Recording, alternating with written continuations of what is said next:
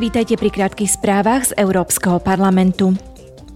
Predsedníčka Európskeho parlamentu Roberta Mecolová vyjadrila znepokojenie nad správami o hospitalizácii disidentky Marie Kolesníkovovej v Bielorusku. Mária Kolesníkovová bola v roku 2020 laureátkou na Sacharovovú cenu za slobodu myslenia. Lukašenkov režim ju uväznil z dôvodu jej boja za slobodu a dôstojnosť. Jeden z opozičných politikov na svojom účte na Telegrame uviedol, že Kolesníkovova skončila v nemocnici potom, ako bola umiestnená do trestnej cely.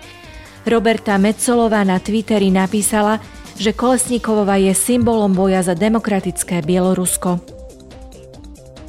Osobitný výbor pre zahraničné zasahovanie do všetkých demokratických procesov v Európskej únii usporiadal včera medziparlamentnú schôdzu o legislatívnej odolnosti, zákonoch o voľbách a kampaniach na manipuláciu s informáciami.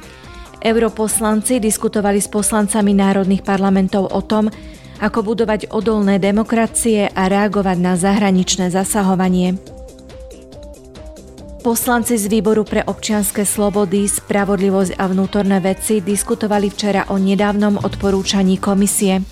Tá žiada členské krajiny, aby prijali okamžité kroky, pokiaľ ide o udeľovanie občianstva alebo práva na pobyt výmenou za investície.